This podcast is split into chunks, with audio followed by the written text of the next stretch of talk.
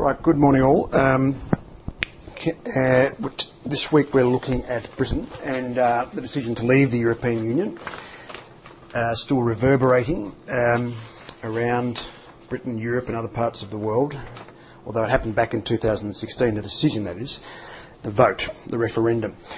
What I'm interested in today, um, we have three questions. Why did Britain vote to leave? Why did many in the Labor Party formally opposed the European Union, the British Labor Party, but now mostly support it? And why do many on the right of British politics now oppose British membership of the European Union? To answer these, I'm going to focus in the lecture on a few things. I think it's particularly important to focus on the demographics of the places in which people voted differently from their normal party political allegiance. So, one of the striking things for me um, and others was that many Conservative seats in the south of England, seats held by the Conservative Party uh, at the preceding and subsequent general elections, voted to remain in the EU. Some Labor seats in the north of England voted to leave. Indeed, for me, the crucial fact in explaining why the vote gained a majority is that many working class voters, Labor voters by tradition, in the north of England, I'm going to put up a map and point to some of these places so you can recognise them. In the north of England, like Sunderland and Sheffield in Yorkshire, uh, which is this red patch here. Red means Labor voting at the election prior to the uh, 2016 referendum. This area is London. Now, these are not to scale, so obviously there's, there's many more electorates in London that appears on that map. And there's not the, the, the massive sea of blue through southern England uh, is counterbalanced by the fact that both London and northern cities like Manchester have many Labor seats. This is just an, an impression this can give you. The important point I want to highlight here is that these red areas in the 2015 election aren't always gold here. Gold means voting to remain, gold or yellow, uh, voting to remain in this one. You can see there's more blue here than there is here or there. Now, where are those places? So we're talking about Sunderland and Sheffield in Yorkshire, Birmingham further down, Durham and Hartlepool further north, and then South Wales is another one. Now, South Wales is a very traditionally Labor working class area, voting Labor, but we go over to where the equivalent spot for South Wales here, and we see it wasn't so solidly voting to stay in the European Union. That was a big thing. And I think it's the product of particular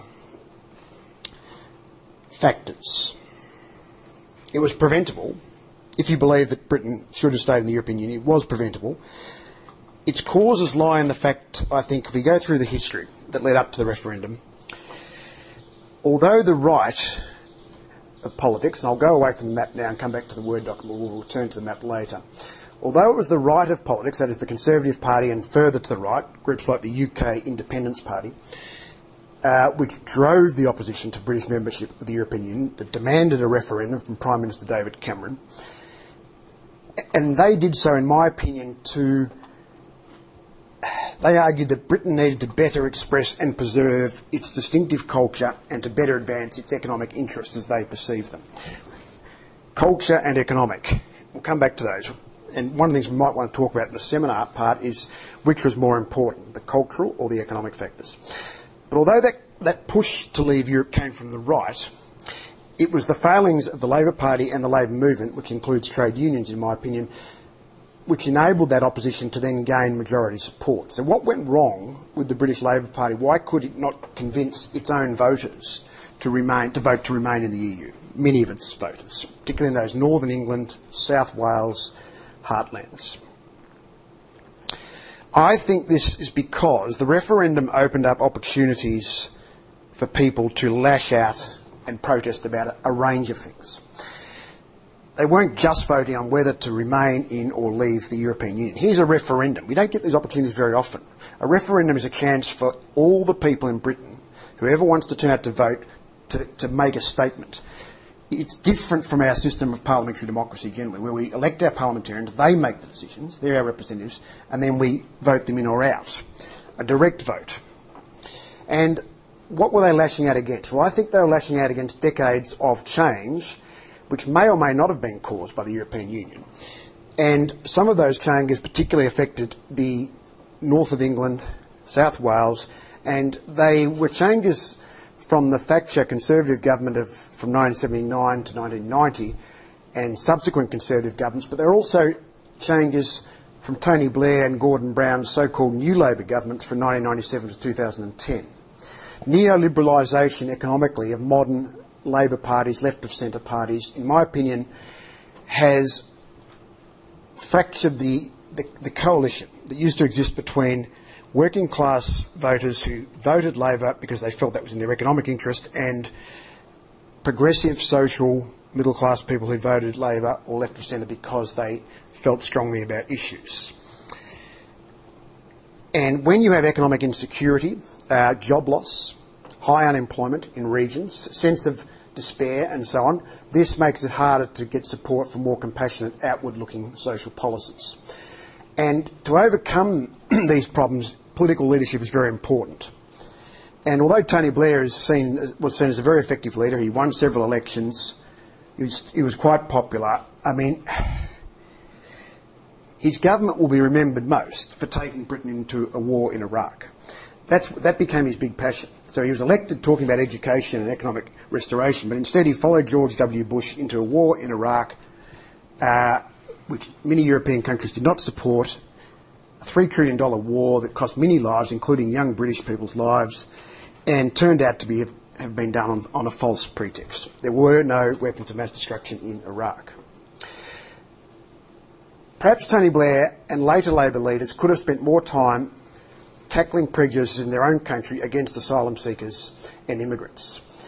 Now, this fellow, Nigel Farage, grinning like a bit of a Cheshire cat, I think, there. Um, I've tried not to deliberately pick unflattering photos, but that's him, the Jaguar driving smoker of small cigars who led the United Kingdom Independence Party and was one of the major forces um, behind Brexit you have to give him credit politically. He's a bit, he's a friend of Donald Trump's, uh, and they were similar. They were both people who p- portrayed themselves as outsiders on the side of the disaffected, the, the, the downtrodden, but in fact were quite wealthy, right-wing, conservative people. But they were able to do it perhaps because leaders on the other side couldn't combat them effectively. We talked last week about Angela Merkel as being a, a very successful leader. I don't think we have someone quite of her calibre in Britain on either side of politics at the moment. Um, now, what happened after Blair left office? Well, something very interesting happened. Blair and Gordon Brown took the Labor Party to the right in government. After they lost office, the Labor Party then suddenly swung to the left. They elected a very old fashioned left wing leader, Jeremy Corbyn, here. Um, and interestingly enough, Jeremy Corbyn came from the tradition, the time in Labor's history when the Labor Party actually opposed being in the European Union for reasons we'll explain shortly. He was Eurosceptic from a left wing point of view rather than a right wing point of view. His personal opposition to Europe, he, he, he, didn't say he actually supported Brexit, but he didn't campaign effectively for Labor to oppose Brexit. And I'm sure he cast his own personal ballot. We can't prove it because it's a secret ballot. I'm sure he cast his own personal ballot, ballot to leave because he comes from a tradition of Euro, Euroscepticism which goes back to the post Second World War period when the Labor Party, left of centre elements in Britain, the trade unions, felt they didn't need to be in Europe because they could do it, they could achieve their policy goals by themselves. They were very triumphant after World War II. A Labor government was elected in 1945, despite the fact that Winston Churchill had led Britain through the war successfully. He did so, incidentally, in coalition with Labor. Clem Attlee was the Deputy Prime Minister. Uh, straight after the war, uh, the British people elected a Labor government. Winston Churchill was turfed from office, and the Attlee Labor government came in in 1945, was re-elected uh, five years later, or yes, whenever, and brought in the National Health Service uh, and expanded welfare, nationalised iron, coal and steel and so on. They were very confident in those years, and they felt they didn't need to be part of any European confederation. So the left-wing Euroscepticism was there in the earlier decades. But I think, and that's why I've said here, I believe it was outdated by the 1980s because then uh, things had changed. The EU had moved to the left and Britain had moved to the right. So many on the left wanted to be part of Europe by the 1980s, but Jeremy Corbyn couldn't change. He was too old to change. Some would say that the fact that the EU has taken these policies on imposing austerity on Greece uh, mean that it is undesirable to be in the European Union, that it's a neoliberal place. But I think it's, it's more complex than that. It's more contested, and that social democrats need to be in the space to put their own views rather than out of the space. Jeremy Corbyn was compared for a while to Bernie Sanders. This is when Bernie Sanders first ran, ran for president, the Democratic primaries, polled very strongly, didn't beat Hillary Clinton for the nomination, but polled strongly. Both were saying, well, people trying to explain why is it that suddenly politics has become really polarised again. You've got two left wing figures in Britain and America, um, old men too, actually, both of them. Why are they so appealing? And I think the reason was often given was that people were looking for people who are passionate about policy. They were sick of compromise, pragmatism, and so on. And these people appeal. But I don't think, personally, I don't think Corbyn was as effective as Bernie Sanders. And I think his deficiencies um, were damaging for the British Labor Party. Blair took the Labor Party in Britain too far to the right, in my opinion. Corbyn then let it sink into an unpromising far left rut. And I think Britain is looking for an effective pr- progressive social democratic leader in order to combat Boris Johnson, who we'll see a picture of shortly. Another figure in this, um, there's lots of Tonys here. There's Tony Benn, Tony Blair, and Tony Judt. Um, uh, Tony Benn was a long-standing left-wing British Labor Party person who, who expounded pretty, pretty Im- impressive principled reasons why he never supported joining the European Union. Because he said he was elected to the House of Commons in Westminster and he could not hand away the powers that the people of his electorate, Chesterfield, had given him to a, a, a, substantially unelected body. There is a European Parliament, but this is the criticism that the European Union is too top-down driven, and no European Parliament for the British people can ever have the same status or mystique or meaning as the House of Commons of Westminster, the mother of Parliament, it's been called. One of the world's greatest tourist attractions. Big Ben, the Bell, in the tower and so on. So, Tony Benn, Jeremy Corbyn, elements on the left who opposed the European Union, never wanted to be part of it. And yet, as we suggested, by the 1980s, many, including the Trades Union Congress, strongly supported membership of the European Union because Margaret Thatcher's right-wing Conservative Party government had smashed the coal miners' union, smashed the print unions to help Rupert Murdoch's newspaper move out of Fleet Street and into a new centre in Wapping. Here she is, Margaret Thatcher. I'm not a fan, but you know, um, you're all entitled to your own opinions. I, I, do note, as a matter of historical fact, that when she died, and many consider this in poor taste, but the BBC top song by People's Choice that the British people voted for suddenly became Ding Dong, the Witch is Dead. Um, and many people said that was outrageous. All these horrible left wing trolls, or whatever you want to call them, were voting against this fine stateswoman. Uh, but there was a lot of polarisation in the Thatcher years. And the polarisation led to a debate where Margaret Thatcher preceded many of the Conservative Party figures of today. Boris Johnson had some similarities with Nigel Farage. She didn't actually try to take Britain out of the European Union, but she was appalled by the European Union's move to the left, which was um, perhaps exemplified when the European Union set up a social chapter of its constitutional arrangement. So it asked all its member nations to ratify the social chapter, the Maastricht Treaty it was called. Maastricht is, just happens to be the name of a little town in the Netherlands where the treaty was signed. This was giving pro-worker protections, minimum wages and protections for trade unions, the sort of arrangements that exist in Germany, the Nordic countries, and many Europe, continental European countries. But if Britain adopted them, um, people like Thatcher were not happy. They said, this is, this is you know, European socialists bastards from Brussels telling us how to run our economy. We don't want it. No, thank you very much. There is no alternative. The lady's not for turning, as she said in one of her speeches. So, on the one hand, you have the right getting increasingly annoyed um, by the European Union by the 1990s. On the other hand, you have a left getting increasingly interested for the same reasons. When we look back at the post Second World War years, the Attlee government as Judt writes, this was a confident and proud moment. The Labor Party in Britain had risen up slowly, gradually.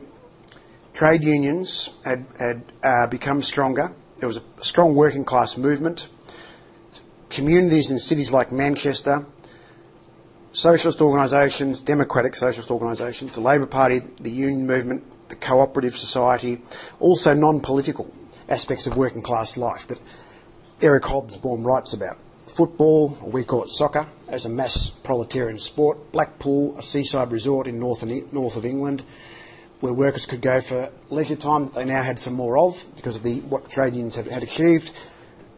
Part of the culture was going to the local fish and chip shop, uh, wearing a cloth cap, as many working class men did, living in council flats or houses, not high rise flats, but publicly provided houses, which was another thing that the Attlee government did, going to the picture palace and so on. And Britain was proud because Britain won the war. Britain led from start to finish and, and, and beat the war, and they felt no need then to compromise uh, or to uh, be part of the European Confederation. They felt triumphant. France, on the other hand, had been humiliated because its, its government capitulated to the Nazis quickly. Uh, and Judt writes to this effect. And the Labor government talked about making a land fit for heroes. So the soldier would, soldiers would come home from the war, having won the war, and the slogan, the British Labor Party, the poster, you can find it online, is a big V sign, V for victory, and the slogan is, and now win the peace. So we've won the war, now we're going to win the peace. We're going to make a land fit for heroes, we're going to make a more socially democratic,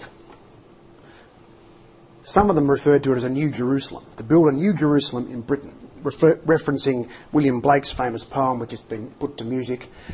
Uh, I, I will not sleep, I will not cease from mental fight, nor shall my sword sleep in my hand, till we have built Jerusalem in England's green and pleasant land. Idealism. Uh, in that poem, he also refers to the dark satanic mills of the Industrial Revolution. So it's an anti uh, exploitation poem. So that was the mood in the 40s and the 50s. But then, by the 70s, it had all changed. Confidence had evaporated. It was a different world. And one of the big changes, of course, was that Britain was no longer such a world power. One of the other things the Attlee government did was to grant independence to India, which was Britain's largest nation in its empire that became a Commonwealth. Churchill opposed that because he said that Britain will lose its, its, status as a world power. Mahatma Gandhi led the campaign for independence for India. I think it was the right thing to do. But Britain suddenly went, well, not suddenly, but gradually went from being, feeling a, a world power to being a somewhat diminished nation with economic problems. And by the 1970s, uh, Britain entered the European community. And it was led into that community by Conservative Prime Minister, Edward Heath. He was very pro-European. He was very different from Margaret Thatcher. He was a, he, he's as different from Margaret Thatcher as Malcolm Turnbull is from Tony Abbott, if you like. A small L liberal, a small C conservative, not a, a hardline market liberal and social conservative. So he led the, the um, Britain into Europe, and although many in British Labour opposed it, the leader of the British Labour Party at the time, Harold Wilson, who became Prime Minister again in 1974. He'd already been Prime Minister from 1964 to 1970. Then Heath from 70 to 74. Wilson back in 74. So the, both the Prime Minister, both the Conservative Prime Minister and the Labor opposition leader supported European membership. And there you have a two to one vote. 17 million people in Britain voted to enter. 8 million voted not to. A clear majority, even though elements of British Labor opposed it what Judt writes um, very, very presciently is that despite the bipartisan support of Edward, Harold Wilson and Edward Heath, um, although Britain voted to go in to the European community, that didn't necessarily make them feel fully European. And I've put in italics, and the English especially. Was, con- there was doubt, there was ambivalence about this. And you wrote that back in 2005. So in a sense, he, he's talking about what became Brexit back then, you know, early on. Britain then changed under Thatcher, and Judt emphasises this that the kind of things that happened in Britain under Thatcher's government didn't happen to the same extent in the rest of Europe. In Britain, the political disciples of Friedrich Hayek and Milton Friedman, both conservative right of centre economists, took over public policy, monetarism, privatisation, smaller government, tax cuts for wealthy people, anti-trade union activity, etc. And that didn't happen to anywhere near the same extent in Britain. It was more of an, it was Britain and America sitting in place, Thatcher and Reagan, not others equivalents in Europe. John Major took over from Thatcher when she was eventually toppled. He kept Britain out of the social chapter of the European Union Treaty, which was trying to bring in minimum wages and trade union protection. The Iron Lady, Thatcher was sometimes called, uh, and you'd suggest that anyone who fell asleep in 1978 and woke up 20 years later in Britain would not have recognised the country. The Attlee era had receded, nationalisation had been reversed. One of the reasons that nationalisation had been reversed because it was revealed that nationalisation of industries didn't necessarily turn them into wonderful enterprises. People had thought that if you had public ownership of coal and steel, in Australia there were attempts to have public ownership of banks, that would always be better than private ownership. But sometimes it was just the substitution of one remote hierarchical command for another. Although there's also arguments that privatisation has gone too far and that some of the things that have been privatised in Britain, Australia, America and so on should be brought back to government ownership. The, kind of people who most needed European Union cross subsidies now were the people affected by Thatcherite policies, like South Wales coal miners and North of England manufacturing industries. And they did benefit. And I think one of the problems is that there's not enough publicity or knowledge of the benefits that the European Union brought to those parts of Britain. It was always easier to complain when the EU did something wrong rather than to say, uh, highlight when they did something right. Tony Blair didn't lead public opinion on Europe. Although he was Labor, he's sometimes described as Thatcher's son, not you know, biologically, uh, but in the political sense. He, would moved Labor, he called it New Labor, and in my opinion, but you're entitled to have a different view, of course, um, he, he didn't have as reformist an approach to civilising capitalism as most social democratic leaders have traditionally had. He was close to Rupert Murdoch, and uh, he could have done a lot more to invest in skills training to reskill those displaced workers from coal mines and shipyards and so on, bring in the German style vocational approach, the apprenticeship system that Will Hutton, a British person, has written about, um, that might have got better results and less inequality. Now, we've mentioned a referendum is an unusual thing. Zadie Smith, who's best known as a novelist, Has anyone here read Zadie Smith's books? No? Um, she's a novelist from a, um, a non-English speaking background, person of colour who lives in England. She wrote a very good piece on the Brexit results in the New York Review of Books reference there. She wrote that a referendum can be risky because it channels a wide range of issues through a very narrow gate. It appears to be ultimate democracy, but in practice delivers a dangerously misleading reduction. A referendum turns out to be a very ineffective hammer for a thousand crooked nails. So, you've got a grievance, express it here. Miscellaneous grievances can come out in referendums. Oversimplification. And here was a chance for a country, and particularly for disenfranchised people, disadvantaged people, who normally felt steamrolled by the economy and politics, here was a chance to uh, disrupt it, to say, protest, to say, I'm, I'm not happy, etc. Some would argue that uh, the, the, referendum, as Matthew Wood has written, um, is a symptom of democratic crisis, which requires genuine political reform in Britain and in European countries too, continental European countries. Uh, a more democratic Europe is needed with more extensive, open and well-resourced stakeholder engagement from groups in society, incremental democratisation, bringing citizens to the table and, making the EU relevant for them. And so the problems don't only exist in Britain, but only Britain has voted to leave um, the problem of legitimacy of the European Parliament in the eyes of citizens.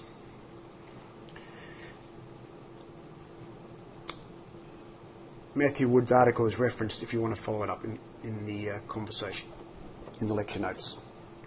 Jeremy Corbyn um, continued as Labor leader after the referendum for a while.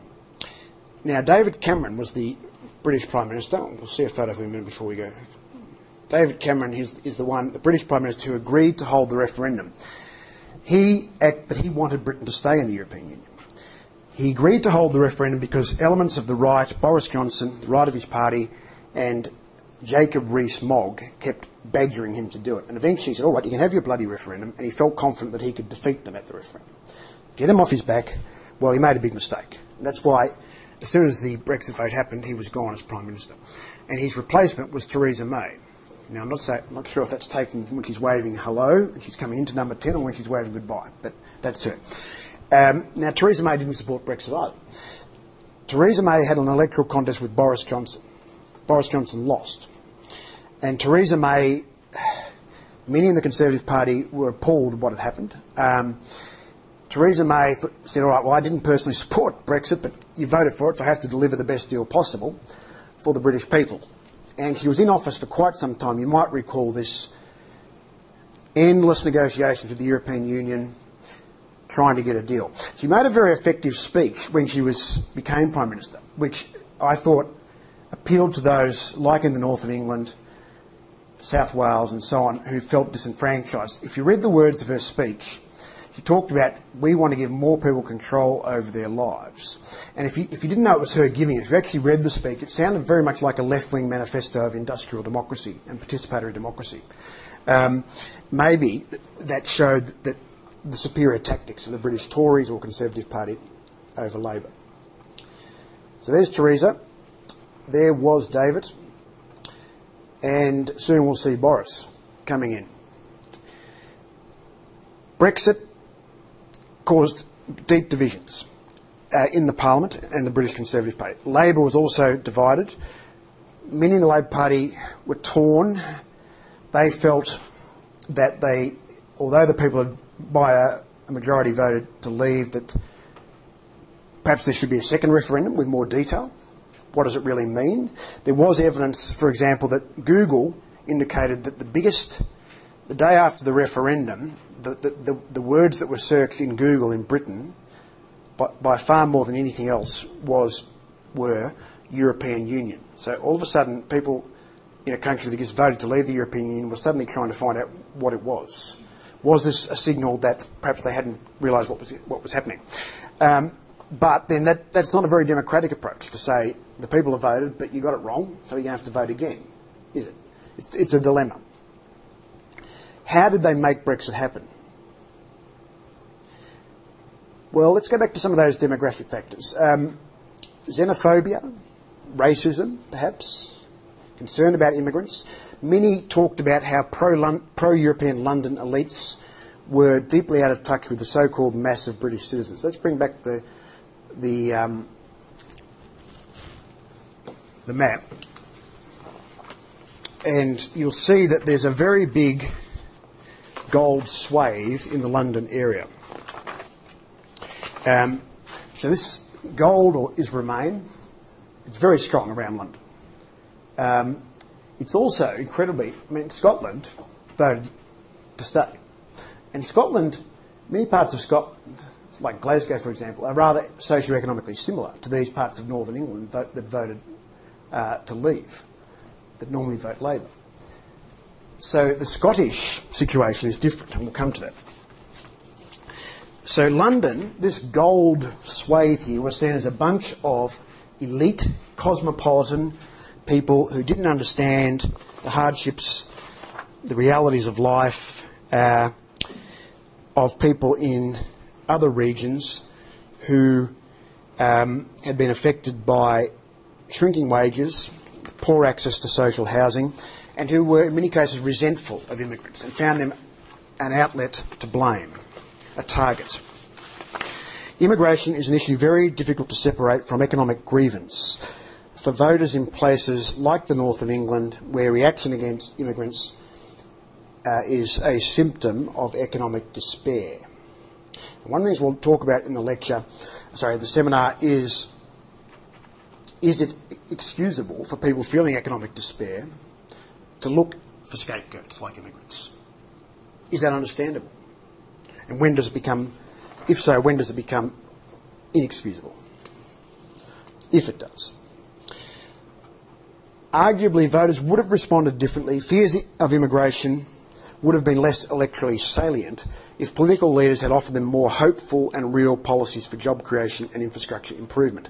If fairer wages, the implementation of EU social policy directives, including work-life balance, uh, had been enacted, then perhaps local workers would have felt less threatened by foreign workers.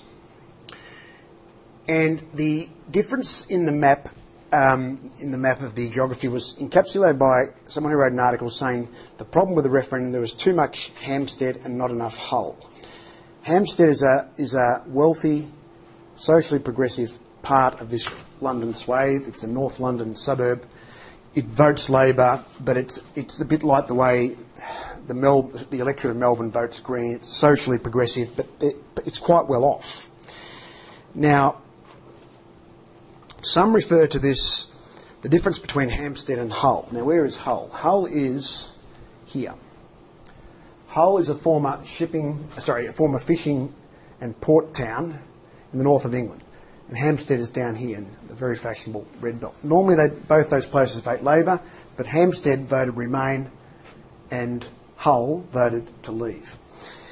So what's the difference? All right, cosmopolitans versus cosmopolitan elites versus ordinary people struggling, wealthy versus less well off. Some refer to it as the divide between the wine drinkers of Hampstead and the beer drinkers of Hull. The cosmopolitans of Hampstead and the left behind people in Hull. The organic food buyers of Hampstead and the home brand food buyers of Hull. They're things we can talk about. Fishing in Hull was another industry that had recently declined, and some of its older residents blamed the EU for that, accurately or otherwise.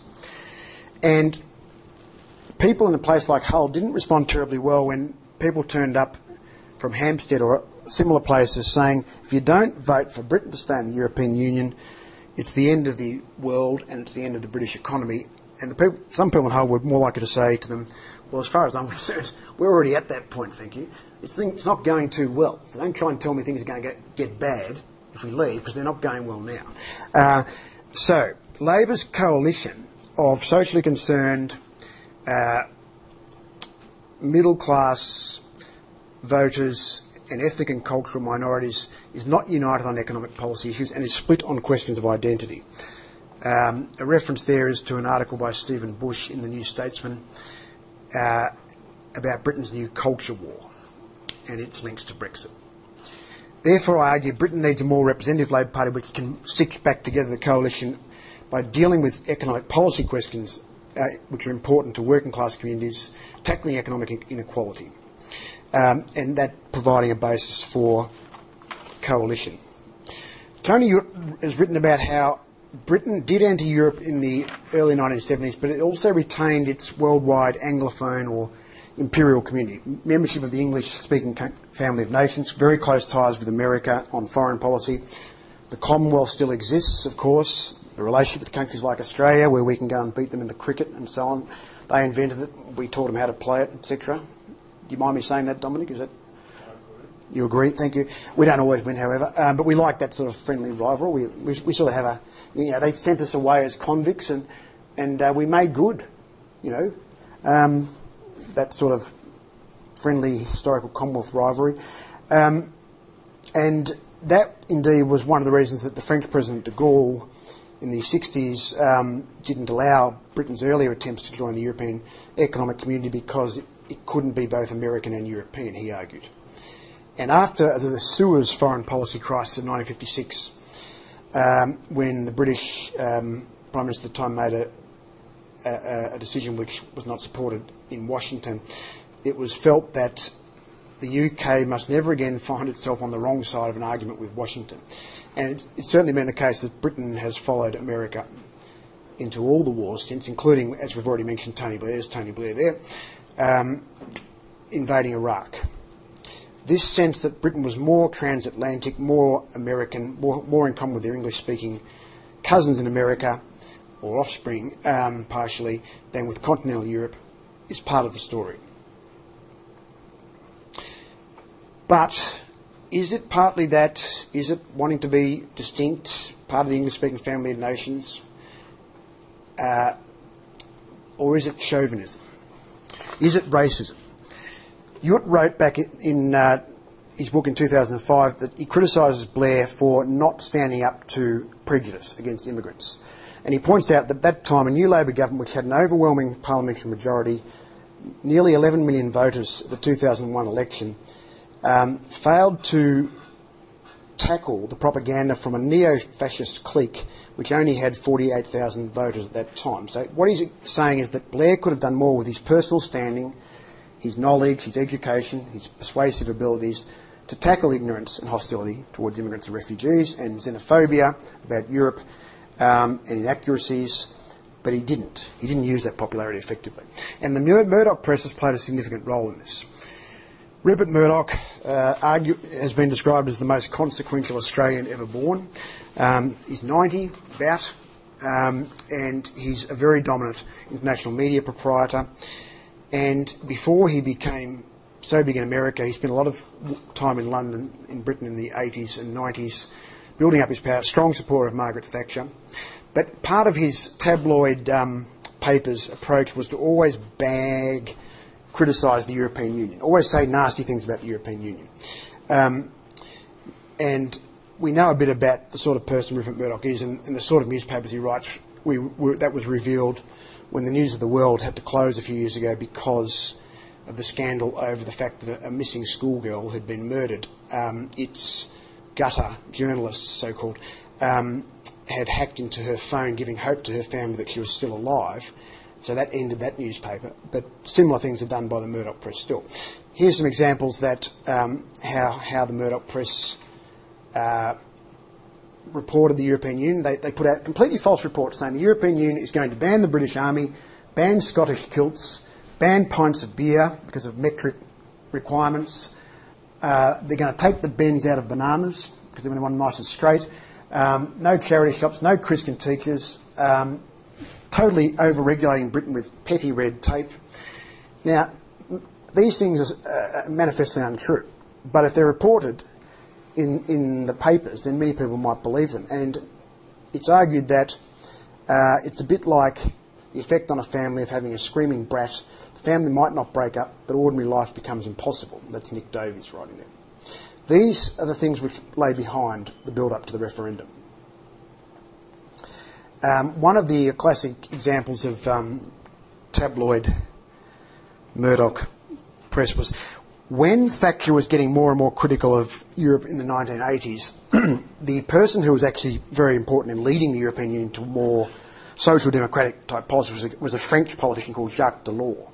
Jacques Delors came and spoke to the Trade Union Congress in Britain. He was cheered. Unionists who had formerly been sceptical of the European Union cheered him when he said, We will give you social chapter protections for your organisations and we will fight for the minimum wage.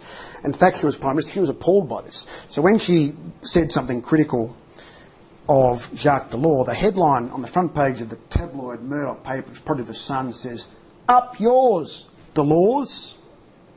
Charming, isn't it? You really poetry, uh, intellectual rigour, and constructive public policy reporting there from the media. I'm being sarcastic. Um, all right, so that, that's, the, that's the, the, forces behind the referendum. What happened after? Well, two years of negotiation. It didn't look like anything was ever going to get through. Um, Theresa May came and went. Uh, in the process, Britain's House of Commons twice rejected, several times rejected the Brexit deal by large majorities. Some were voting against the deal that Theresa May negotiated because they thought it was giving up too much to Europe. Others were voting against it for other reasons. The point is that more than a third of her own party's MPs, the Conservative Party MPs, joined the Labor opposition and the Liberal Democrats, another opposition smaller party, in voting against that Brexit deal, even though they voted to confirm their confidence in her government. So she stayed on as Prime Minister, but they wouldn't agree with the details of her deal. Then another attempt was made. Um, with additional documents on the Northern Irish backstop question, the border between Northern Ireland and the Republic of Ireland post Brexit. Uh, that did slightly better. The previous deal was rejected by a majority of 230, the next one by a majority of 149. But it was clear that Theresa May was not going to deliver a deal which got through the Parliament. What happened then was that Boris Johnson became the leader. He supplanted her in July 2019, and then, just before Christmas 2019, Boris Johnson, there he is, um, defeated Jeremy Corbyn's Labor Party convincingly at a general election, and that was then seen as sufficient mandate for Boris Johnson to push through a, a Brexit deal. And again, in that election, the Labor Party lost votes in the north of England. Working class heartland seats, bricks in what had been called the Red Wall fell. The Red Wall, if you go back to the map, British Labor, even in past bad elections, had always felt, even if it got smashed in the south of England, there was a red wall in the north that would protect it from these Tories knocking it down. Well, the red wall came crumbling down. Not completely, but a lot of bricks came out of it. And that's been led to much soul searching among Labor thinkers about what British Labor should do next. Footnote 12 there, there's a few URL links to Deborah Mattinson's book on red wall voters, the Northern Question. You can follow if you're interested in that. Britain therefore left the EU on 30th 31st January 2020, but it's still in transition until the end of this year. Um, during which time some EU rules will still be followed. So we may not have seen the full actual effects of Brexit yet. Both sides continue to debate, uh, negotiate rather, their future economic relationship. Subsidies, taxes, state aid, workers' rights, fishing is still a contentious point. And then there's the problem of Scotland. England and probably Wales are happy to be out of the EU. Um, Scotland is not.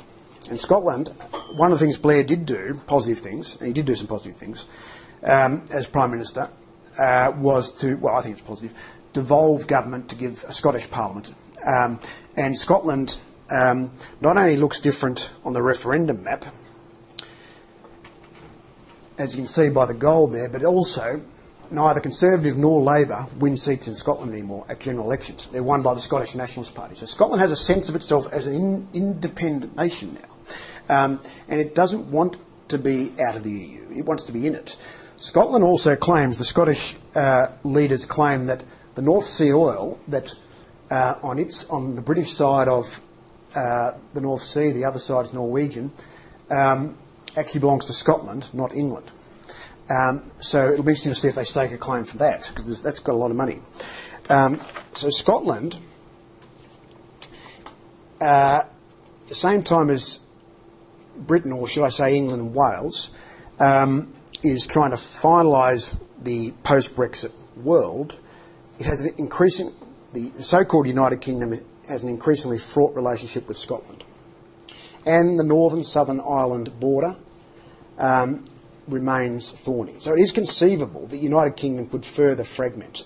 Um, it's conceivable, it is conceivable in the, in the foreseeable future, your lifetime certainly, that Scotland could become an independent country and not be part of the United Kingdom, and that Northern Ireland could be reunited with Southern Ireland. And so the United Kingdom would actually be England and Wales. Two countries, not four. Uh, and there's a lot of criticism that the, border question in Northern Ireland hasn't been settled decisively.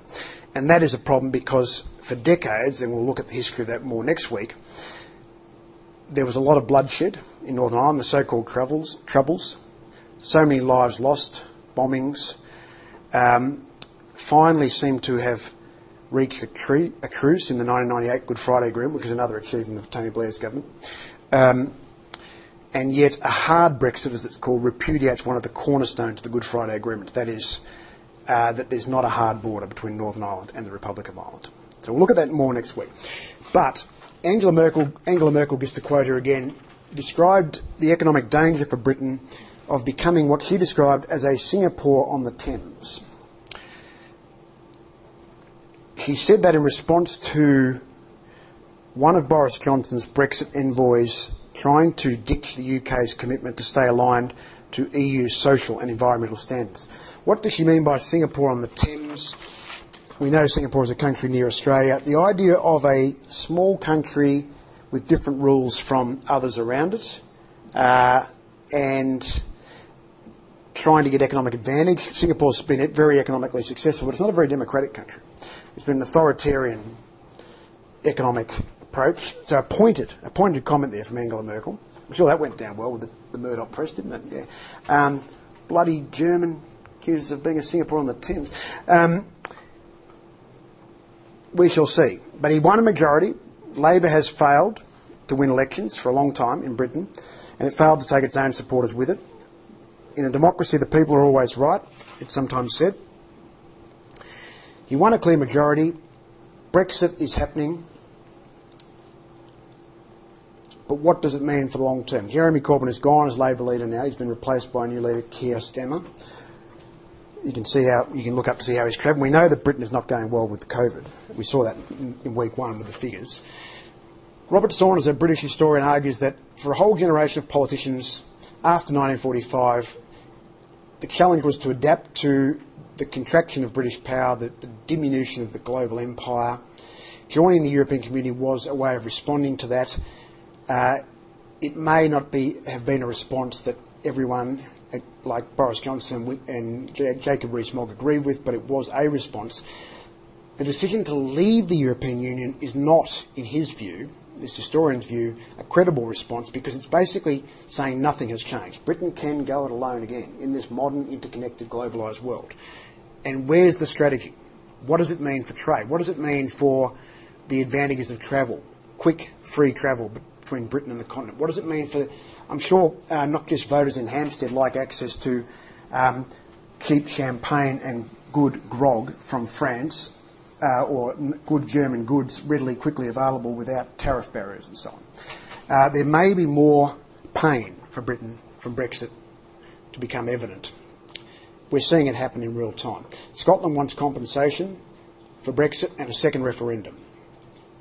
Oh, go away. This is, supposed to be new technology telling me to do something. Sorry, um, I'll raise that with my supervisor um, and the union. Now, there is a free trade agreement reached to try and have the arrangement, so there's still free trade.